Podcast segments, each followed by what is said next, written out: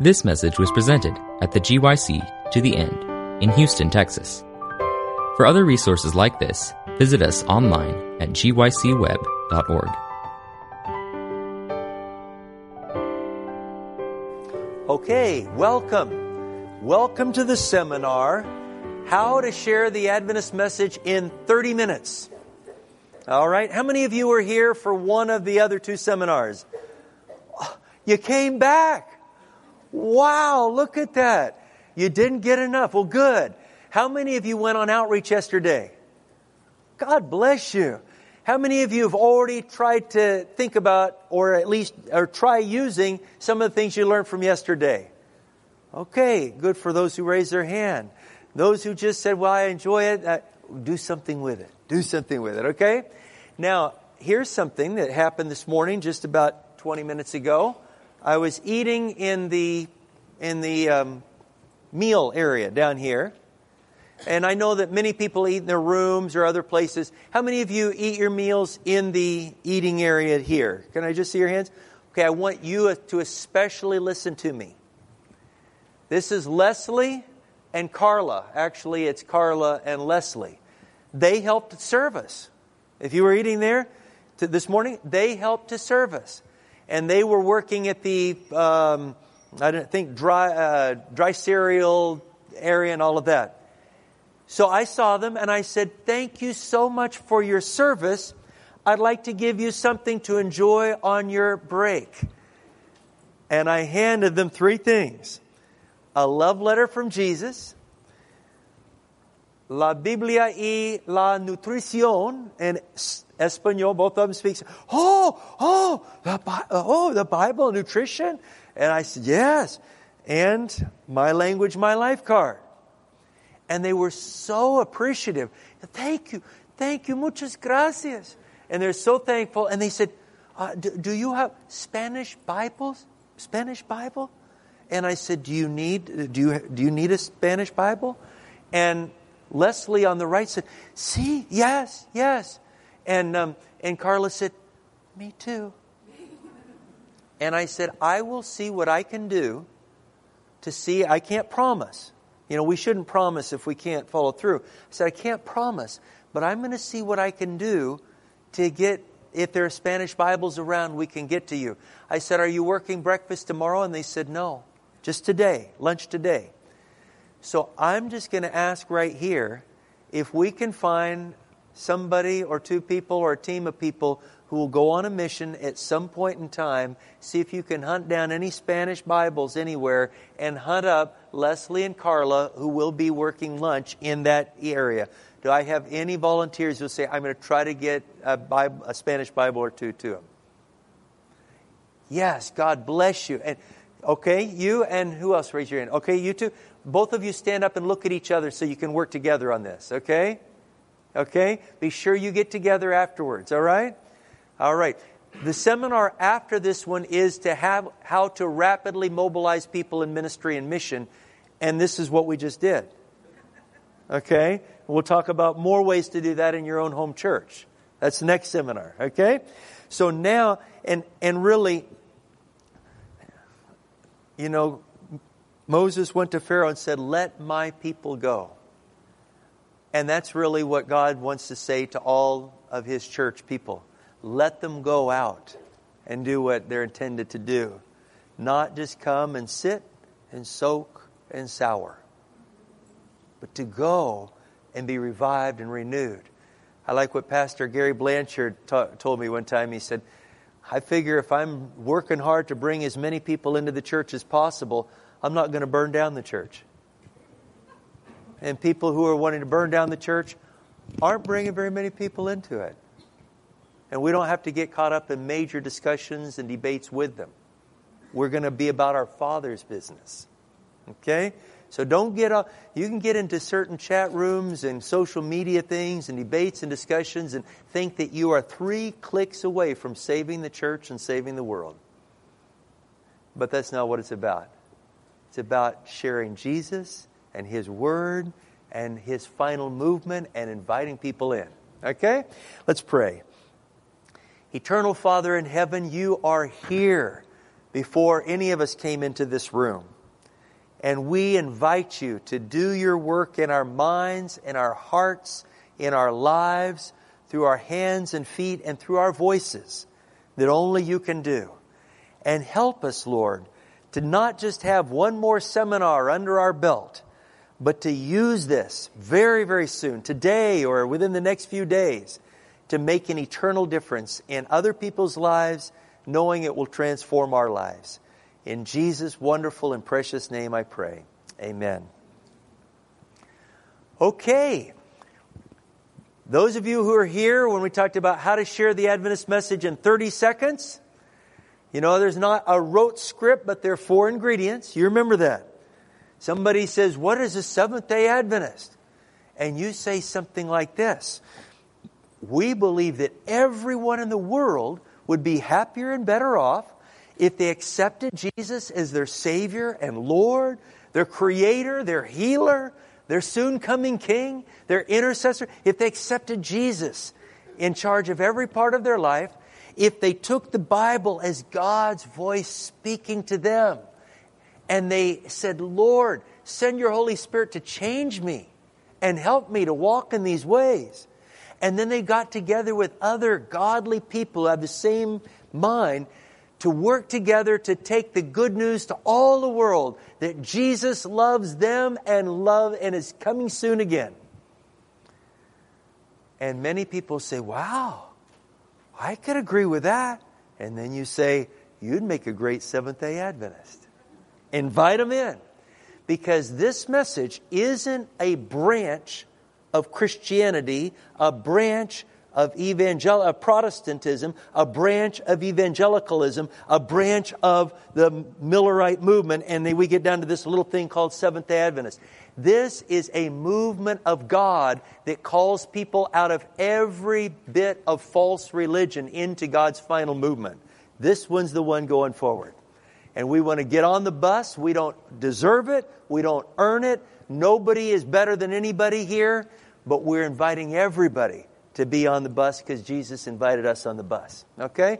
Now that's kind of an expansion of the 30 seconds, but you got that. Then when we talked about the five minutes, we especially focused on the acronym FORT, F-O-R-T, family, occupation, religious background, and testimony, so that we began asking people questions to find out where they're from and uh, if they have siblings and if they grew up here and things about family, so we're listening and entering into their world. And then we ask them questions about occupation. Are they working? Do they, what kind of work do they do? Are they a student? We ask them, that, so we're listening, so we are understanding their, that part of their world. And then we now can gently say, do you have any kind of religious background?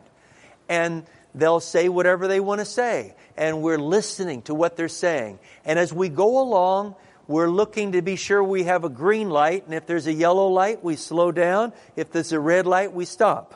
We don't push people, okay?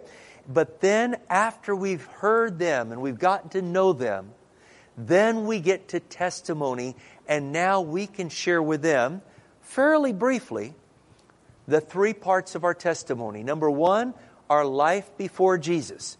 And don't spend long on that, because it's not much, it's buried. Okay? Second, something good about Jesus, the Bible, and God's final movement, and how that be start changing your life.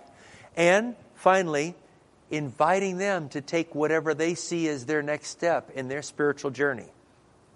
I was on an airplane. I'm on a fair number of airplanes. But I got in a conversation with a lady, and she was a believer, but her husband was an atheist university professor in one of the sciences. And I said, So that's a challenge, isn't it, in, in family?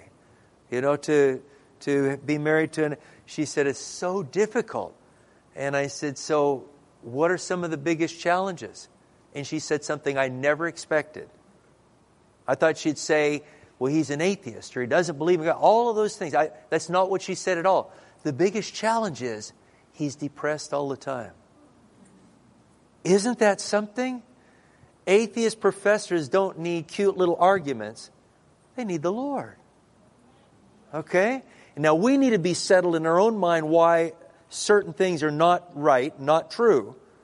But we don't need to get in debates and arguments and think, yeah, yeah, yeah, yeah, and devil's cheering us on. Yeah, harden their hearts even faster.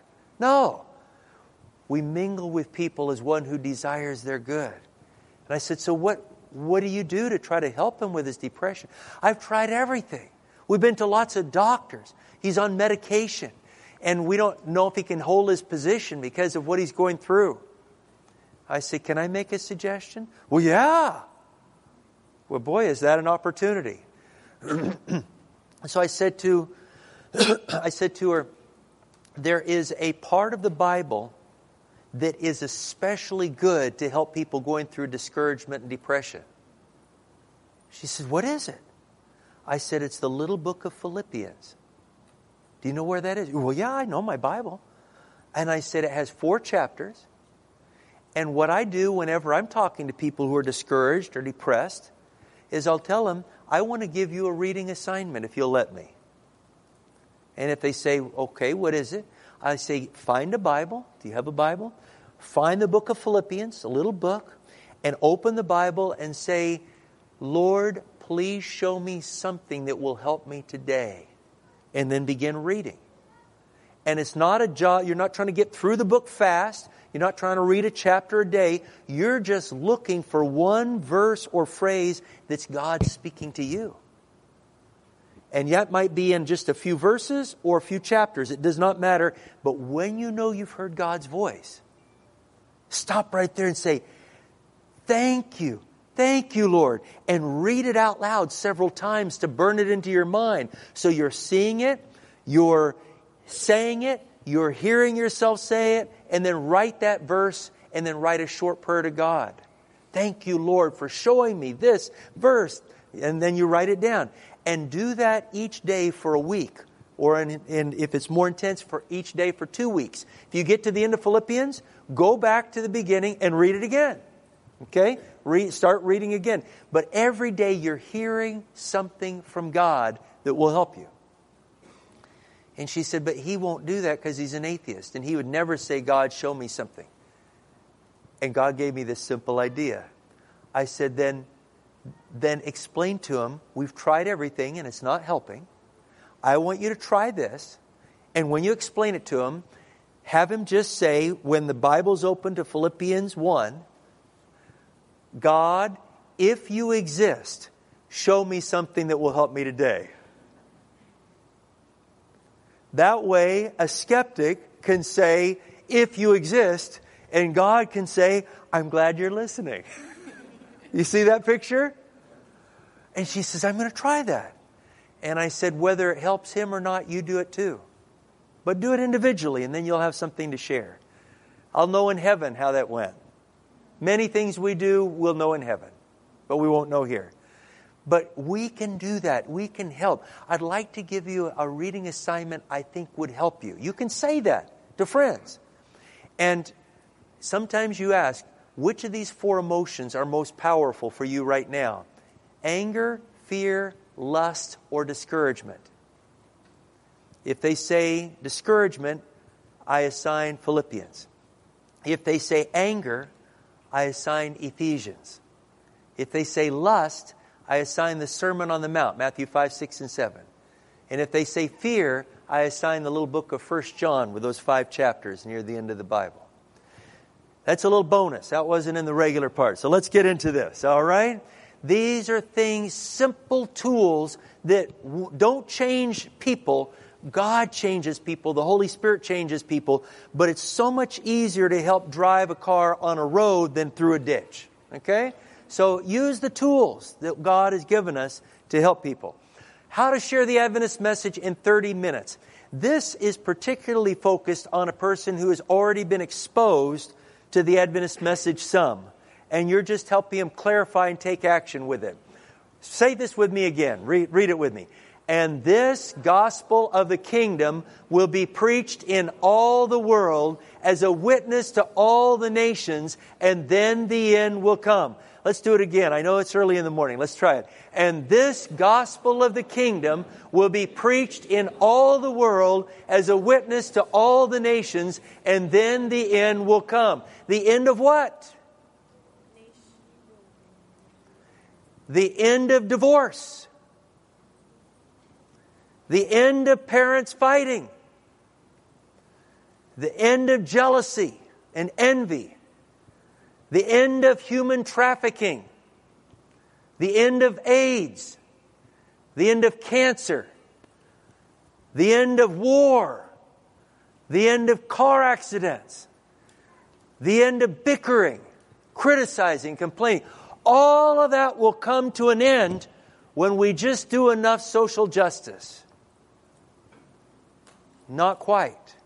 I believe we ought to do what we can to make a difference in this old world while we're here. But this is when the end of all that will come. And what is it going to take? This gospel of the kingdom being preached in all the world as a witness to all nations, and then the end will come. So every time you give a glow tract, you are hastening the return of Jesus. Every time you say something good about Jesus, you're speeding his return. Every time you encourage people to get into the Bible and do it yourself, you are hastening the return of Jesus. Every time you invite somebody to unite with God's final movement, you are helping the end of all that garbage come. You are agents for God. And if you look at me and you say, well, I could never stand up front of all those people and talk like that. The devil is whispering that in your ear. I don't know if God will have you stand up in front or whatever you do, but every one of you have a circle of influence nobody else has. And let your light shine there, and it will hasten the kingdom. And then allow God to transplant you out of your comfort zone into your un- discomfort zone in some part of the world short, medium, or long term, where it's not as easy, and let God grow and stretch you and show you lots of things. Had you ever seen that in Matthew 24 before, 14 before? It's there. You are there in that verse. That's why you've come to this seminar. It's not an accident. Some of you thought you came because your friends came. Some of you came because, you know, you're wandering down the hall and this is the first door that opened but you're here on purpose. God has you in mind to reach many, many people. And from you, not only to reach many people, but to activate many people from there.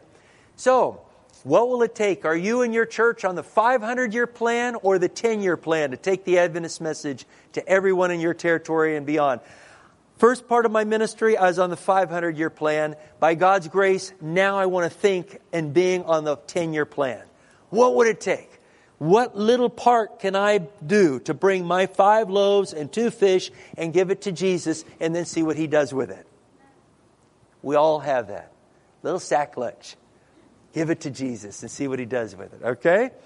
So, when I was pastoring the Richardson Seventh day Adventist Church there on the north side of Dallas, some of you heard me mention that yesterday, God gave us some phenomenal experiences. And we took the attitude the harvest is great. And if the harvest is great, let's go after it.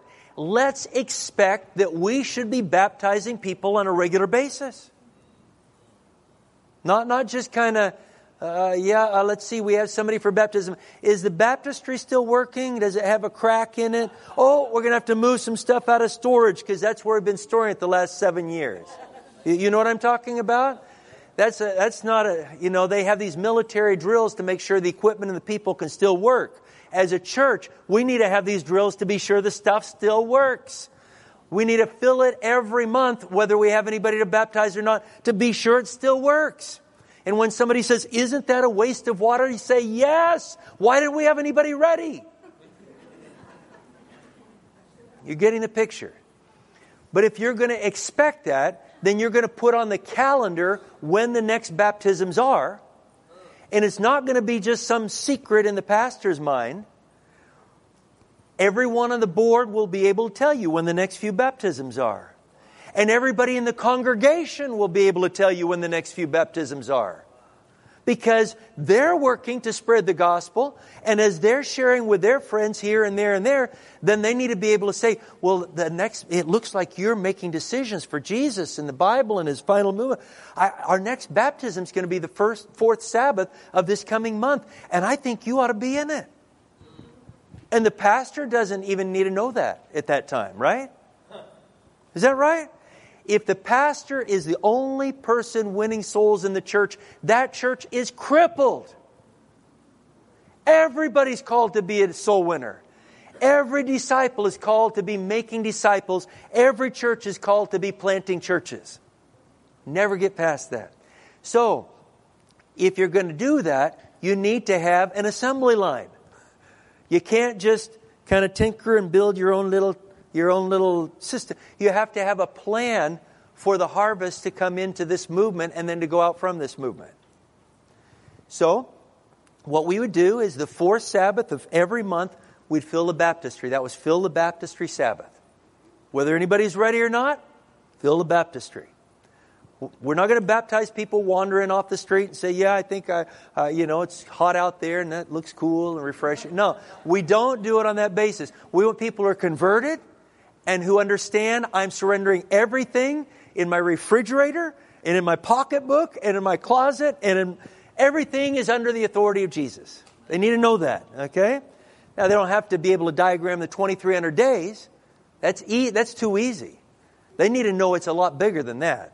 They need to know this is a full surrender of their whole life to the Lord. And when they get that, we can help them with the other stuff. Okay? So we don't baptize unconverted people or people with unresolved addictions or relationship issues, but we show them Jesus can resolve these and we'll help you. And yes, and we don't baptize people who are still smoking because the cigarette goes out underwater anyway, but we don't do it that close either. We let them have a taste of victory. We don't say, you need to go for a year without smoking before we'll baptize you. We would say, God will give you victory right now, and we'll call you every day and encourage you and pray with you over the phone. We'll text message you um, Bible promises. In other words, we're staying with them. We're loving them. We're helping them along this journey. And I believe you will be ready for this baptism coming up in two weeks. And I'm praying with you and I'm walking with you. And they start saying, I, I, I only smoked three yesterday. And you say, Did you confess that to Jesus? Well, yes. Then you don't have to tell me about it. Okay? But what we want, how many times were you tempted to smoke? Oh, 300 times. Those are all victories. Count the victories. Don't count the defeats. Count the victories and thank Jesus for the victories and confess the defeats to Him. And then people start experiencing victories and victories. And then they know, yes, I'm free. I'm free. And then what happens? They get baptized with their spouse. On the way home, they get in a fight with each other like because the devil's trying to get and they go out on sabbath and buy cigarettes and smoke and then they feel guilty forever. And you don't see them again but they see us again. Because we don't just leave them there and say well they are not showing up to church. They were baptized and they don't come to church anymore. I guess they we shouldn't have baptized them. They weren't ready. No! We go out there to find out how the devil tempted them just like he tempted jesus 40 days after his baptism. The devil pulls out his big guns after baptism and if we just say baptism, okay, see you next Sabbath. Okay, let's go over tonight. What, are, what games are we going to play when we get together? That's wrong. Anyway, you get the picture. All right. So we stay close to them, close to them, close to them. One of my sons, who's a church planting pastor in Fort Worth, baptized three people two Sabbaths ago. And we told him the devil's going to do everything he can to make to destroy this beautiful experience. And the woman who has some health challenges went into a deep depression, became suicidal the next day, says, I don't know what to do. What do I do? And on WhatsApp group, everybody's praying for her, and she's a part of that WhatsApp group with that church, baby church plant that's coming up. And they're pray- we're praying for you. You're going to make it. You, you can do it. You can do it. And we want you to help with this and this and this. And she and her family helped with the praise team last Sabbath. day before yesterday. You know, we don't leave people. No one left behind, and we stay close to them, especially in their first two months as a believer. That prime time. So I'm getting adding but we want to get people started as strong as possible when they get started. And so what we do is we have a new member orientation the night before the baptism. And we used to do it just for the new people who are going to be baptized or rebaptized or come in on profession of faith, but we started doing it with all the transfers too. Okay? We wanted everybody who's uniting with the Richardson Seventh day Adventist Church to have two hours on Friday evening to really get the big picture. See what it's all about. How exciting it is to be a Seventh day Adventist living in the last days, sharing your faith, and watching lives transformed. That's what we want. We want that. And I think I saw a face back there that may have been through one of those. You went through a member orientation, didn't you? Wave your hand there. Now everybody can go and talk to Brenda. No, she's getting all shy and embarrassed there. But, but you know, we had that orientation. And we go through four things, and I don't have time in this seminar to go through all of them, but I'll just mention them briefly. First 30 minutes, we wanted to hear their stories. How has God led you to this place in your life? and it will just melt your heart, bring tears to your eyes. You realize God's working in these people's lives. We need to listen to it. And how has God brought you? And it's not when we showed up that God showed up. God was working with them all along, and then we just helped deliver the baby. okay? The second 30 minutes, what does it mean to be a Seventh day Adventist? The Adventist message in 30 minutes. Okay? We're going to cover a little bit of that here. The third, part is our four hopes for you in your first six months as a member here. We hope you have at least seven good friends. We hope you establish the habit of daily Bible study and prayer that's reinforced with a Sabbath school class. We hope you find a ministry you really enjoy, so try out several of them. We'll help you try them out. We hope that you will not, we'll help you build a prayer list of people you'd like to see baptized and unite with God's final movement, and we'll, we will help you build that prayer list and reach out to them because in six months we hope you see somebody that you brought in. So that's the third part of the new member orientation. Our four hopes for you in your first six months. Baptism isn't the end, it's the doorway into a whole new life. And here, four tracks to run on. And then the fourth one is what you can do individually and what is happening around the world to move God's work forward. There's a worldwide publishing ministry, and here are a hundred glow tracts. You get the picture? Where's a worldwide medical ministry, and here's the acronym NEWSTART that you can share with your friends. There's a worldwide educational ministry, and our closest schools are here, here, and here. We'll help your kids get in. We'll find a way to make that happen. But you can help educate through your ministry to other people. So we want to show that. So that's what we do in new member orientation. But during that second 30 minutes, here's what we do. I look at them, and here we have all who are becoming members of the church and any of their family and friends that are gathered around there, and any church leaders that want to come in too. This is the first part.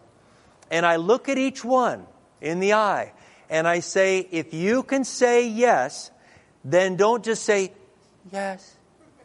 Say yes. Okay? If you can say yes, say yes. And if you can't or you have any questions, then this is a fair place to ask questions. Any question can be asked in an Adventist church. We're not afraid of questions. We don't have all the answers, but we have a Bible. And it has the answers to every important question ever asked in the world. Okay?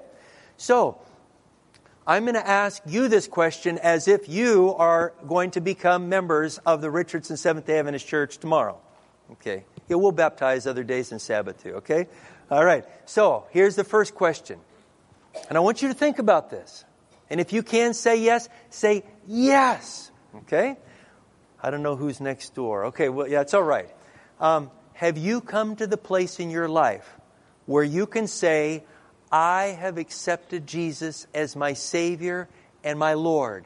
I know He's forgiven all of my sins, all of them and, for, and promised me a home in heaven, and He's willing to give me victory each day of my life I, as I ask Him. Have you come to that place? One, two, three?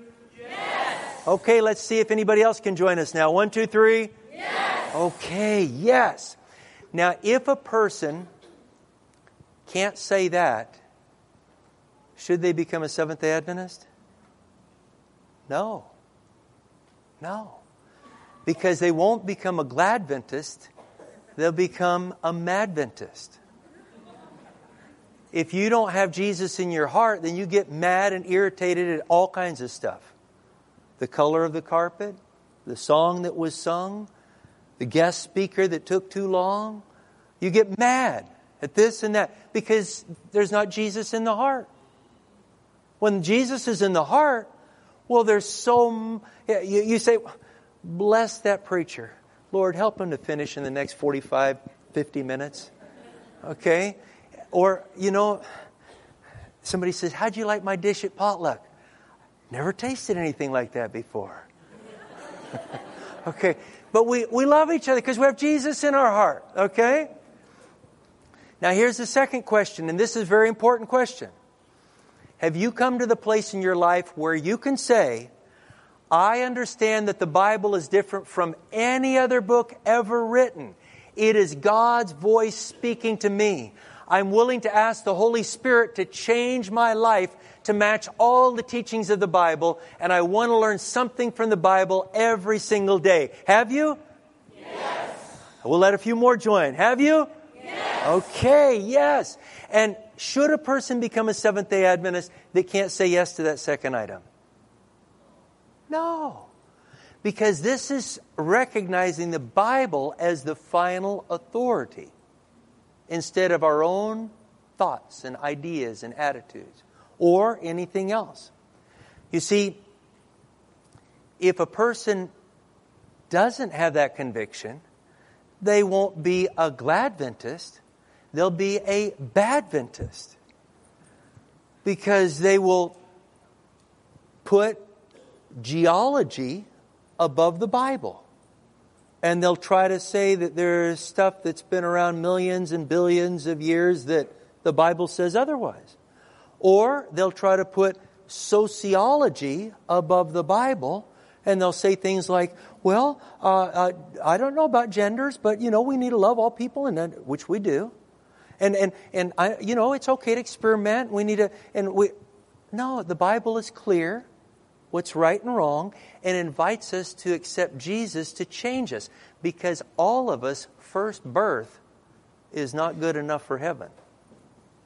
However you were born is not good enough for heaven. That's why we need a new birth and only Jesus can give us the new birth. So I was talking to one man about this, and he says, You're just such a narrow minded, bigoted Seventh day Adventist pastor. There are other Adventists, and here's some publications that say blah, blah, blah, blah, blah. And, I and he said, You don't know. I, I, I was born this way, and I tried marriage, and it didn't work. And to be honest to myself and others, I divorced, and now I'm with my boyfriend. And I said, I understand completely He looked at me. He says, Are you gay? And I said, I said, No, but I have a sinful human nature. I have different temptations than you have. It's not a sin to have a temptation. It's a sin to think about it very long until you're going to go act on it. Okay? So each of us in this room the devil knows what your specific weaknesses and sin and temptations are, and he will try to exploit those, and they are different from mine or the same. That really doesn't matter. It, what does matter is Jesus is our intercessor in the heavenly sanctuary. And let us go boldly to the throne of grace that we might receive power, strength, grace to help in time of need, and forgiveness. But he wants to help us to go with the power, but if we didn't, to go with the forgiveness. So we don't have as much broken glass to keep stepping on. So the Bible is our final authority.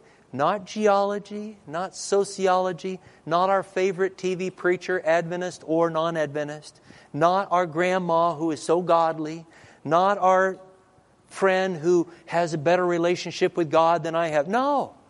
It is the final authority for our lives if we're following Jesus. That makes us Gladventist. Here's the third question Have you come to the place in your life where you can say, I realize that in these last days, God is raising up His final movement for the purpose of taking the gospel to all the world and encouraging, each other in holy living. And just like the early Christian church, God's final movement will keep all the commandments of God. It arose as a result of prophecy. It teaches and preaches prophecy and has a prophet in it. And I want to be a part of God's final movement. Can you say yes? Yes. Can others of you say yes? Yes. Okay, yes. Should a person become an Adventist if they can't say yes to that? No.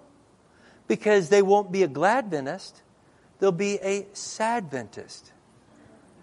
I thought this church was better than that. I thought that there'd be more variety at potluck. I thought that I'd have more friends that were being nice to me all the time and making me the center of attention. No, but when we realize this is God's final movement, and I want to be on board, and I want to be kind to people, I want to invite people, but I'm a sinful human being, and if they look at me, they're going to fall too. I'm going to keep pointing them to Jesus and this final movement. And that's where it gets exciting. That's why we're glad, Gladventists. So, in that new member orientation, I ask these three questions in that second segment. And if they have questions, I say, let's take some time on that. And because we don't have a lot of time, I put a website down here at the bottom, and it's very easy to find.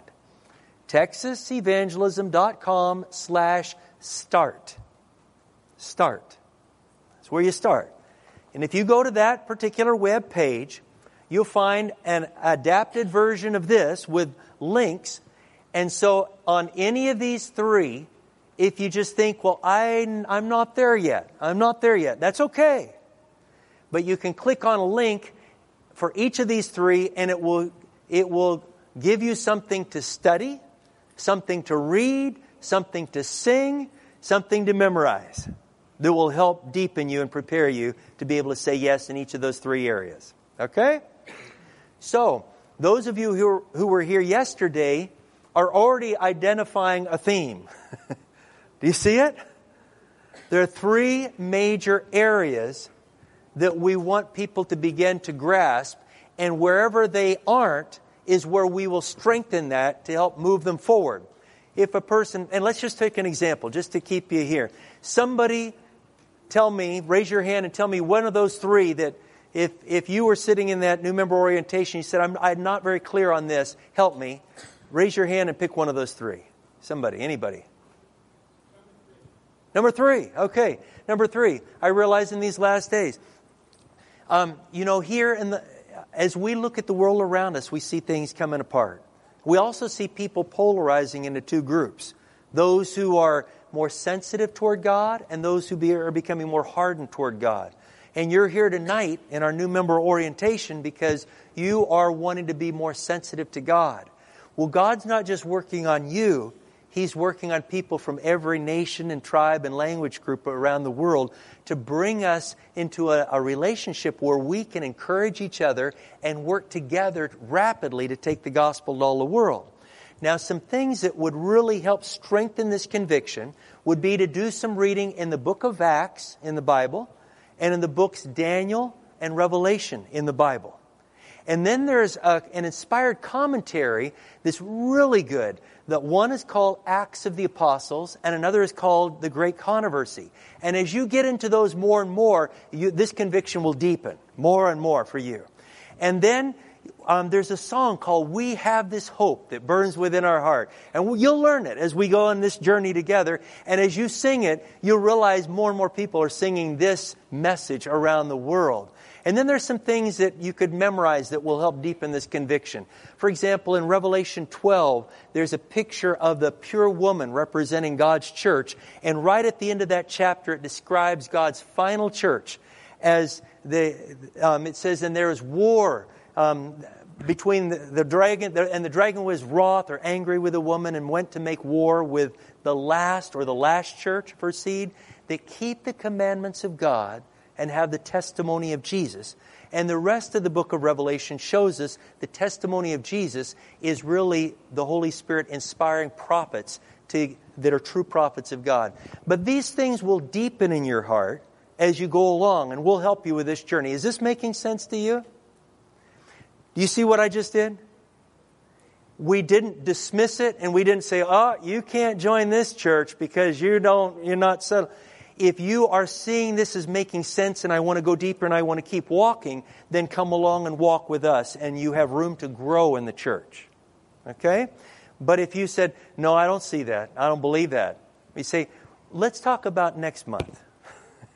Okay? Maybe next month. We'll talk a little bit more after this and, and see if we can answer some questions. Okay? So, let's take just a moment or two for two or three other questions on what we covered on this page, because that's part one.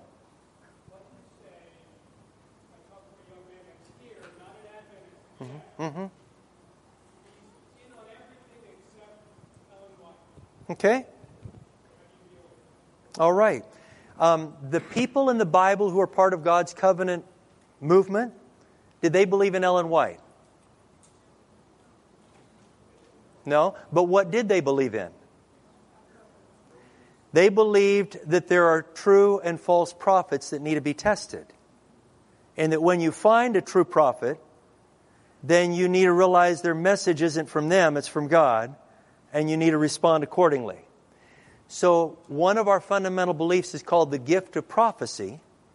And it does mention that Adventists recognize that gift as being given to Ellen White.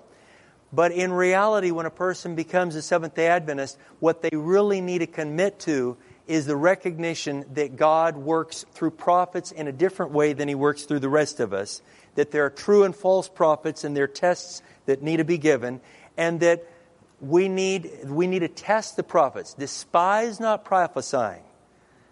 Prove all things. Hold fast to that which is good. There in 1 Thessalonians 5. And that's where he's at. Don't despise it. And I, I like to say to people who have been around Adventist but aren't an Adventist, and have trouble with Ellen White? I said there are really two ditches that you can fall into, and, and maybe that's where you've seen. One is that you, you have seen the person who received the gift put up on a pedestal. Instead of worshiping the giver of the gift, people almost worship the recipient of the gift. And that's wrong. That's a ditch. On the other hand, there are those who would say, um, I don't want to have anything to do with it. I don't, I don't think that there are any prophets anywhere else. But that's denying the Bible teaching that there will be true prophets in the last days and that we need to watch out for false prophets. And so we need to be open. What we do in the middle is to say, Lord, what you have, I need, get into the Bible, and then begin testing. And I think you'll come to that conclusion. That's what I tell them. Okay? What, any other question or two on these three? Just one at a time, please. okay. If, if, someone says they a question that evening, mm-hmm. do you work through anything with them that evening and then consider baptism still? Or mm-hmm. do you kind of just say, hey, let's try again next quarter? Yes. A good question. What he said, for the sake of the recording, if somebody that evening of new member orientation has a question, do you try to work it through that evening or do you postpone? And that's where we need to, we need to, um, not spend a long time with them, but in because it's usually a group setting. Um, but what we'll do is we'll try to clarify it. Like I gave the example here. If I say, "Does that make sense? Is that clear?" And they say, "Yes, yes," then we can work with them. If they say, "No, no, that's not clear," I say, "Well, let's talk a little bit more afterwards." And afterwards, I want to clarify. But if they're not really settled on that, then we need to bump them to a month or two. And sometimes, occasionally, people will be bumped until they finally have a conversion or, or a conviction in that area. But generally, most people say by the time they get to that point, they are on a growth journey and they just, it's hard to process all of it, but I want to. And if they're there, we'll help them because all of us are still processing things. Okay? But we need to be settled on these basic things too. Okay, let's move to the next part. Where, are we at? Okay, 15 minutes to go.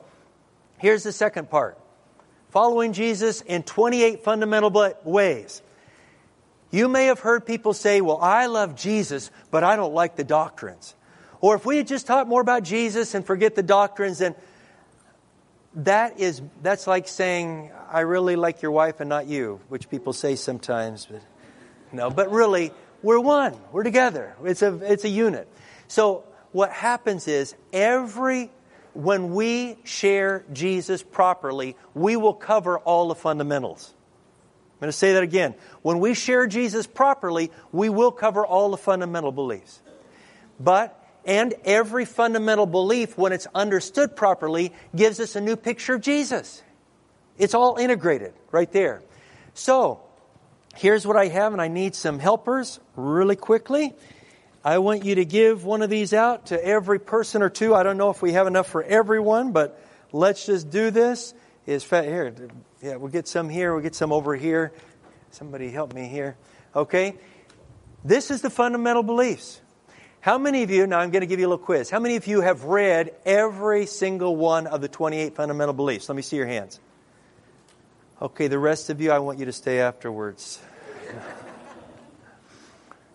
this makes the point that we're on a journey. I don't think a person should be brought into the Adventist church officially if they can't say yes to the 28 fundamental beliefs. But do they have to have them memorized? Do they have to have read all of them? Well, obviously, we missed on the majority of you. But we took time, we take time during the new member orientation, and we would give, we'd have this list for everybody. And then here's what we would do. And this is where it gets fun. I'm going to give you five minutes to skim through this and notice what it says at the top. Put a check mark by each one you can say yes to, and a question mark by each one that you wish you could explain better to someone else. Okay? Five minutes, skim through. Those who are listening by the recording, Maybe they'll cut this part out or fast forward, or maybe you'll do have a chance to do the same. You can find all of these at adventist.org slash beliefs.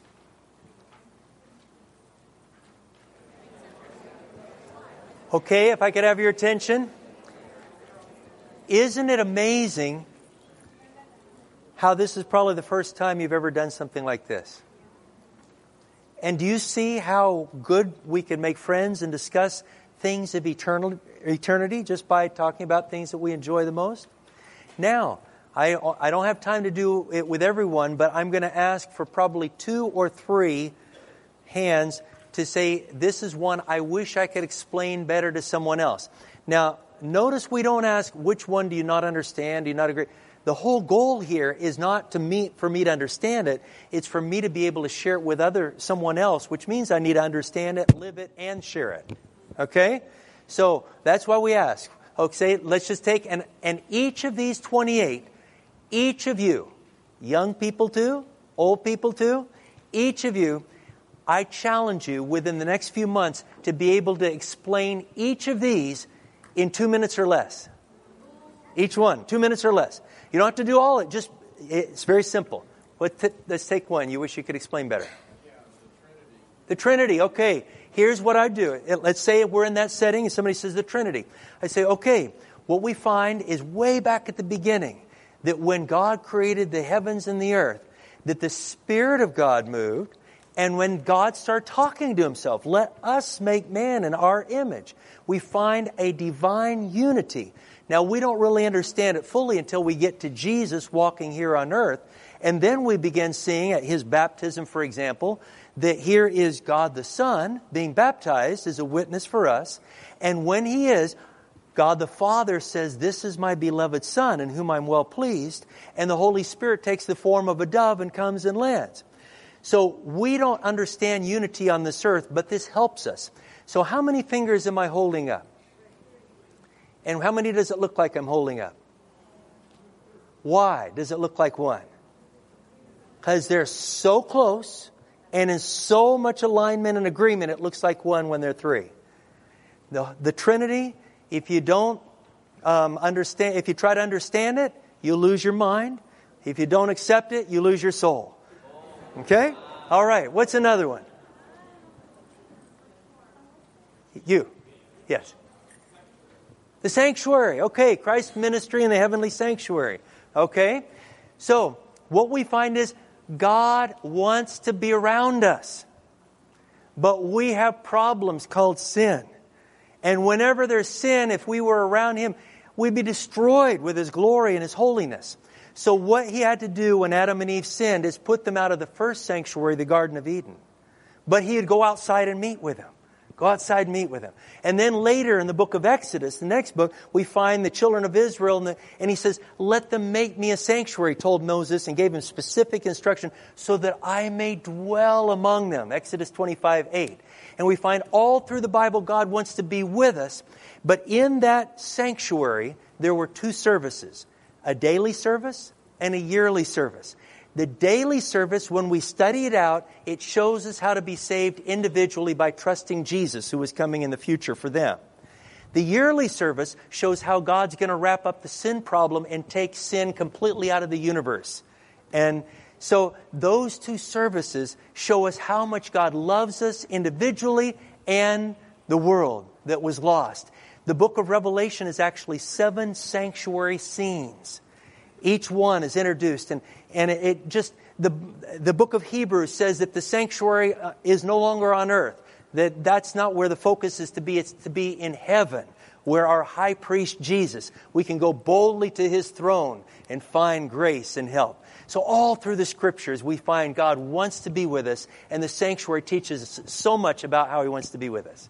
Okay, let's take one more. Yes. The great controversy. Okay. The great controversy. Have you ever had a fight in your own home? You understand a little bit about the great controversy. What we find is it didn't start in your house, and it's not your parents' fault or your siblings' fault or whatever. It goes way back to an unfallen angel called Lucifer, who is the hovering, the, the covering cherub up in heaven, and he began to focus on two gifts God had given him his wisdom and his beauty we get into great controversies when we focus too much and think we're too smart and too good looking. so, because he kept pulling away from God and God kept working with him, but he kept pulling away, God had to throw him out from heaven to this earth. So, the controversy that began in heaven came down to this earth, and it began there in the Garden of Eden with a tree of knowledge of good and evil.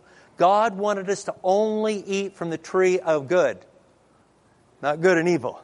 Okay? And, and so we don't need to know all this knowledge of bad stuff. But because Adam and Eve, our common ancestors, ate of that, the controversy that started in heaven came down here to earth. And there's been fighting ever since.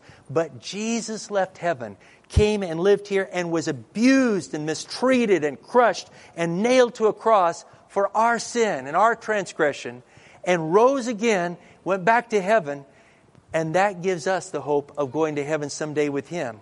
Someday the controversy will be ended. There'll be no sin or Satan anywhere in the universe. Won't that be great?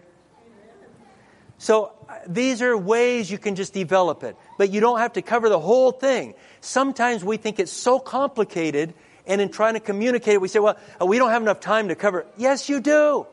Give them a seed thought that's Christ centered and exciting and joyful. And they'll go, I want more. I want more. So you got that picture? I heard three people said yes.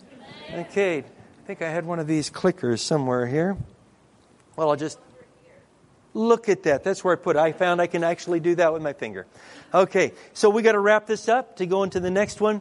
But I think from this, I want you to see how in 30 minutes, a person who has been growing and learning and, and exposed to some of these things, you can clarify with the three questions where they need to be strengthened and give them tools to help strengthen them. And then you can find with the 28 fundamentals which they like so they learn to express them and how to understand the seed thought in each of those other areas. Are you getting this? If you're getting this, turn to the person beside you and say, I think I get it. Okay. And if they have a blank spare, uh, stare, then help them during the break. Okay. Now I want to finish up with these two quick stories because time is about up and I want to just show you how this worked in practicality. Okay. I think I'm supposed to be done, but I'm going to try to finish in two minutes. Okay. Three minutes. The lady at the top here. Okay. Right here. Um, she came with her kids. Her kids were preparing for baptism and she came with her kids to the new member orientation. And we went through everything, and afterwards, several of us were hanging around mingling. And I said to her, I said, You know, this is one of the greatest joys of a godly parent. You're seeing it right here. You've done what you can to help your kids follow Jesus, and tomorrow they're going to be baptized. Isn't that beautiful? And she said, Yes, and I'm not even baptized. And then I said this Is there anything that would make it difficult for you to be baptized with your children tomorrow? I didn't say impossible. And she said, No. And I said, Have you been around the Adventist church, around the Adventist message? Oh, yes. I've been coming for years. I married an Adventist, but he doesn't come. I come. and so I said, Well, did everything we covered make sense? Yes, yes. Do you have any questions? Any part? No. Are you fully committed to it? Yes. Are you willing to surrender all your life? Yes, yes.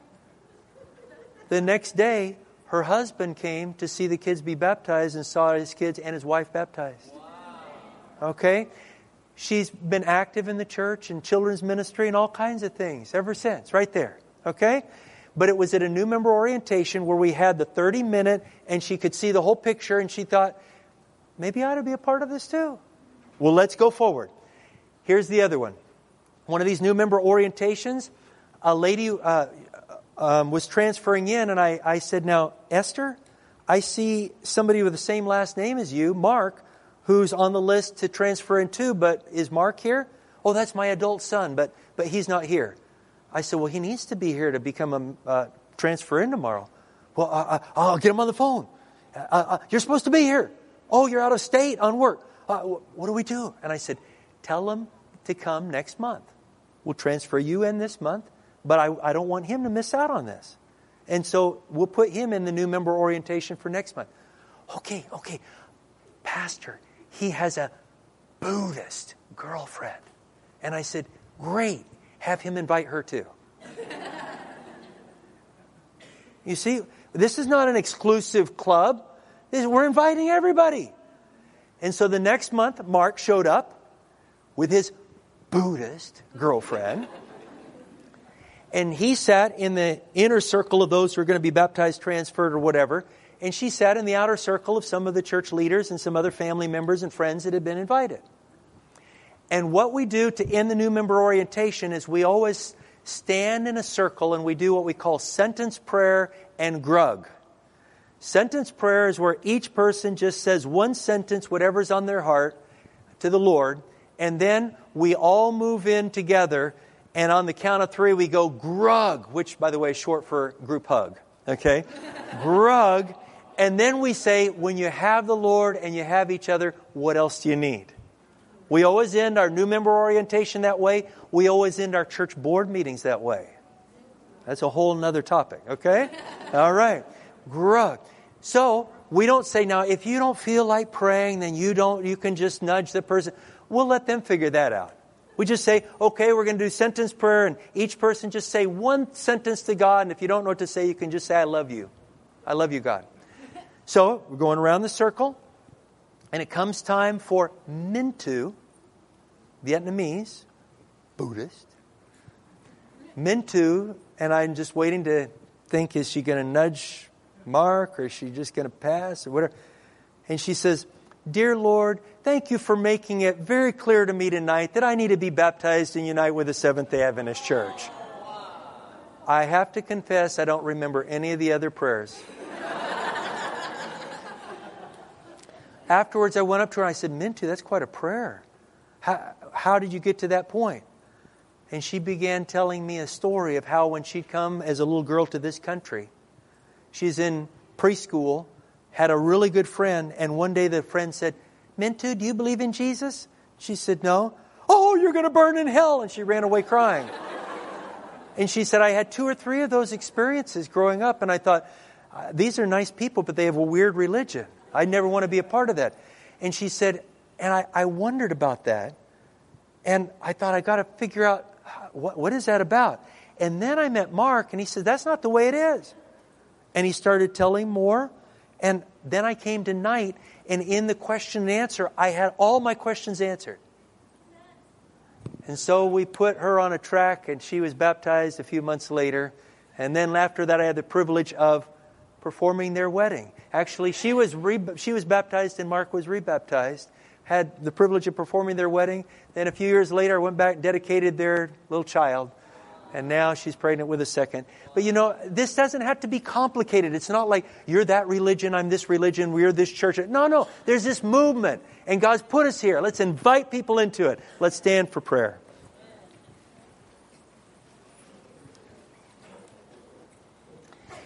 Eternal Father in heaven, forgive us for complicating the simplicity of what you're doing in this world.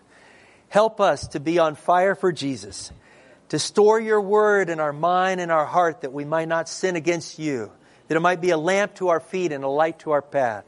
To be thrilled to be a part of your final movement, not because we're any better, not because we've earned it, not because we deserve it, but because you've invited us and we've said yes. And so, Lord, help us to participate with you in inviting others, wherever they are, to take those steps of faith with you and be a part of this great movement. In Jesus' precious name, amen. Just before I let you go for break, two quick things. Next seminar is going to be on how to find receptive people for winning souls, for soul winning. Okay? Second, if you got something good from this seminar, please do these three things. Use it. Share it with somebody else who might use it, and then rate it on the app so they might invite me back sometime. All right, take a little break. God bless you. This message was recorded at the GYC To the End in Houston, Texas. GYC, a supporting ministry of the Seventh day Adventist Church, seeks to inspire young people to be Bible based, Christ centered, and soul winning Christians. To download or purchase other resources like this, visit us online at gycweb.org.